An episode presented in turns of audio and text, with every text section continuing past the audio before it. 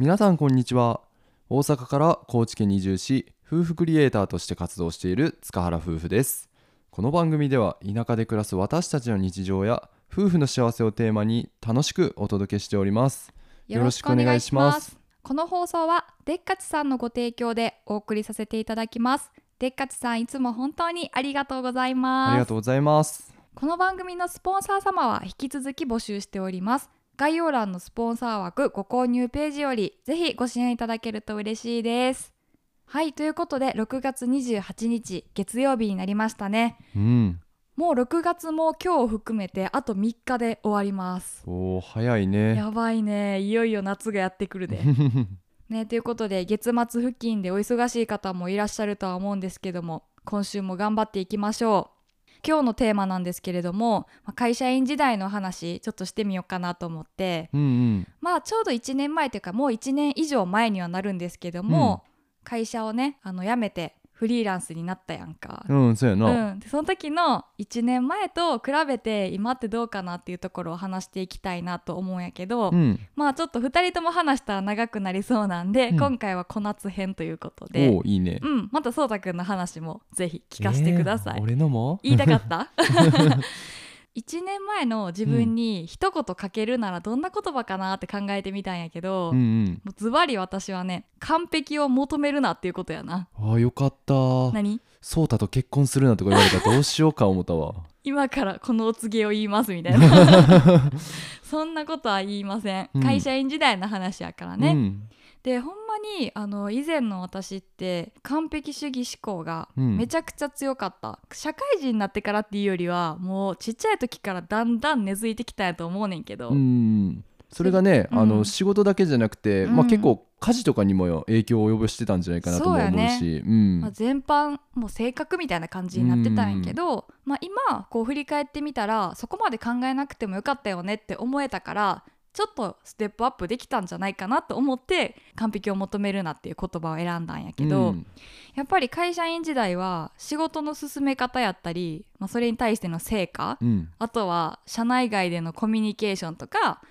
自分自身の振る舞い方とかもう全て何事においてもきっちりやろうっていうのをね思いすぎてたなーって思いますそれはなんでなんやろな、まあ、今までの性格とか。そうやね。性格ももちろんあるし、やっぱ職業柄というか、うん。自分の職種が今までずっと営業事務っていう仕事をしてきて、うん。転職経験はあるけど職種はずっと変わらずやって、うん。なんか事務ってさ当たり前やけどこう目の前に与えられた仕事をテキパキと間違いなくこなすっていう感じのさイメージがあると思うねんけど、ううんんやっぱそれがミスをしないのが当たり前だよねっていうのは共通認識であっうて、ん。やっぱそれがねベースとして仕事をするから自分自身もいつしかミスが悪やみたいな感じで思うようになっちゃったりとかして、うん絶対ミスしたくないっていう気持ちがねすごい強まってたなって思う、まあ、言い換えればなんでミスしたくないんかなって思うと、うん。やっぱミスしたら怒られちゃうし、うん。それによって傷つきたくないっていう気持ちがあったりとか、まあもちろんそうやうんな、うん、それによって仕事できひんのやなこの子って。思われたくないみたいな、うん。まあ、やっぱそれも全部言い換えれば完璧主義な部分っていうのが強く強く出てたんかなと思います。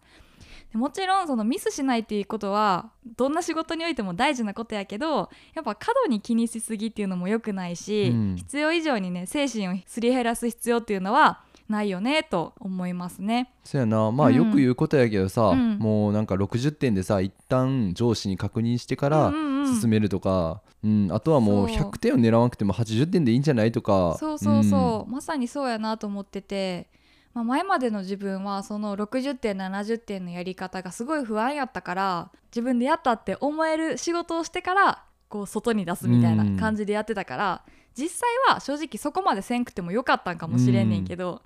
常にね自分の自自己評価っていうのが厳しくなってました。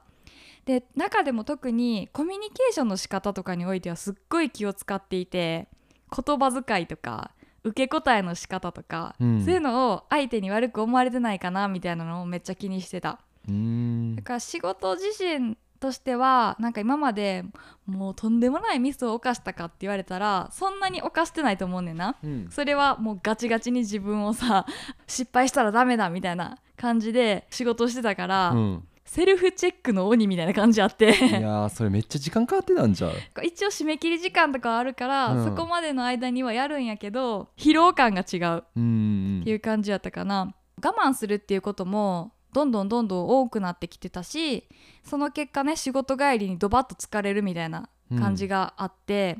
で仕事上のコミュニケーションが円滑になれば正直そこまでガチガチになんか完璧なコミュニケーションとか振る舞いをする必要ってないと思うのうに、ん。ね、もっと自分をオープンにして時にはさこう「できません」とか「分かりません」とかって言わないとあかん場面とかももちろんあったのに、うんそれを結構我慢してこらえるみたいな生活を送っててそれはしんどくなるよなって 今はすごい思う。ううん。ん、だからそうたくんもねさっき言ってくれたけど最近ではまあ仕事をね日々していく中でそもそもの目標の設定の仕方っていうのが少し変わってきたなと思ってて、うん。点数の話で言ってくれたけど、前はもう100点でやっとできるって思ってたんやけど、最近はここまでできたら最高っていう点数をガッと下げてしまって、うん。70点とかできたら OK でももしかしたら70点までもできひん可能性もあるからその時はその時で受け入れてやり方を変えてみようとかね、うん。なんかそこまでのことをちょっと一歩先のことを思えるようになったのが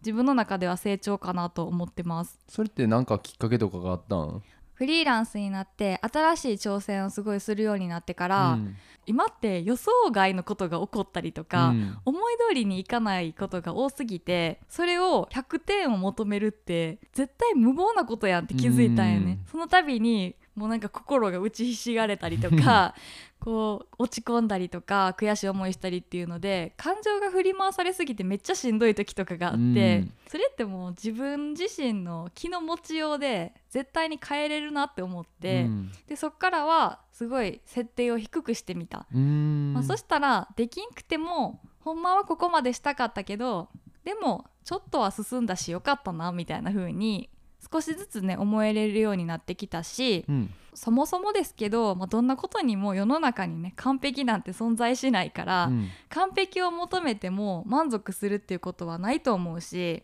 でできないことにやっぱ目を向けちゃってるから常にこの減点方式っていうんかな。できなかったできなかったできなかったっていう感じで切り落としていく感じがすごい辛いなって感じる瞬間があったのでそれは変えるようにしていったかな。うん。でもちろんそうたくんからの助言もそういったことたくさん言われてきたから、ううんんそれも今少しずつ実生活に取り入れれるようになって変わってきたかなっていう感じはする。最後に言えることとしてはやっぱ私みたいにねその完璧主義な思考がすごい強い人ってやっぱ自分への期待が高かったりとか仕事でそもそも目標を立てる時にその目標が無謀すぎるというか高すぎるっていう可能性があってそれをね癖づいてしまってることが考えれるんかなと思ったので私もまだまだあのできてない部分もあるんですけど自分への期待をとりあえずやめる。期待値を下げるあとは仕事での目標設定もね見直してみてできるだけこう低く低くしていくことで気持ちに余裕が生まれると思うのでその気持ちの余裕っていうのを常に保てるようにすれば例えばまあちょっとできないことがあった時でもまあ大丈夫次頑張ればいいかってこう受け入れれるねあの余裕ができてくると思うので、うん。心のゆとりを常に保てるようにするっていうのが、まあ、最近一番の目標かなと思います同じような方にはすごく共感してもらえるかなとは思うんですけど私もまだ完璧主義で全然こういうこと考えれなかったっていう方にねちょっとでも参考になれば嬉しいですしもうそういった方はね私もひっくるめてですけど変な気遣いは捨てて 力を抜いていきましょうっていうことをお伝えしたいなと思います。はいやっぱねそれは、うん、完璧主義ってほんまに自分で意識しないと治んないと思うし、うんうん、ん。そうやね。うん悩んでる人はやっぱり多いんじゃないかな。うんうんうん。でも自分一人だけやったらやっぱ気づけなかったから、うん。信頼できる自分のパートナーだったりとか、まあ、周囲の友人とか同僚とかいろんな方がいると思いますけどそういった方にこう話してみてそれはやっぱりきつく考えすぎじゃないっていうね一言をもらうこともすごく大事だと思うので、うん。本当に無理なくできるだけ力を抜いて頑張りましょう。はい。ということで今回のテーマは1年前の会社員時代の自分に物申すというお話をさせていただきました。それではまた次回の放送でお会いしましょう。バイバイ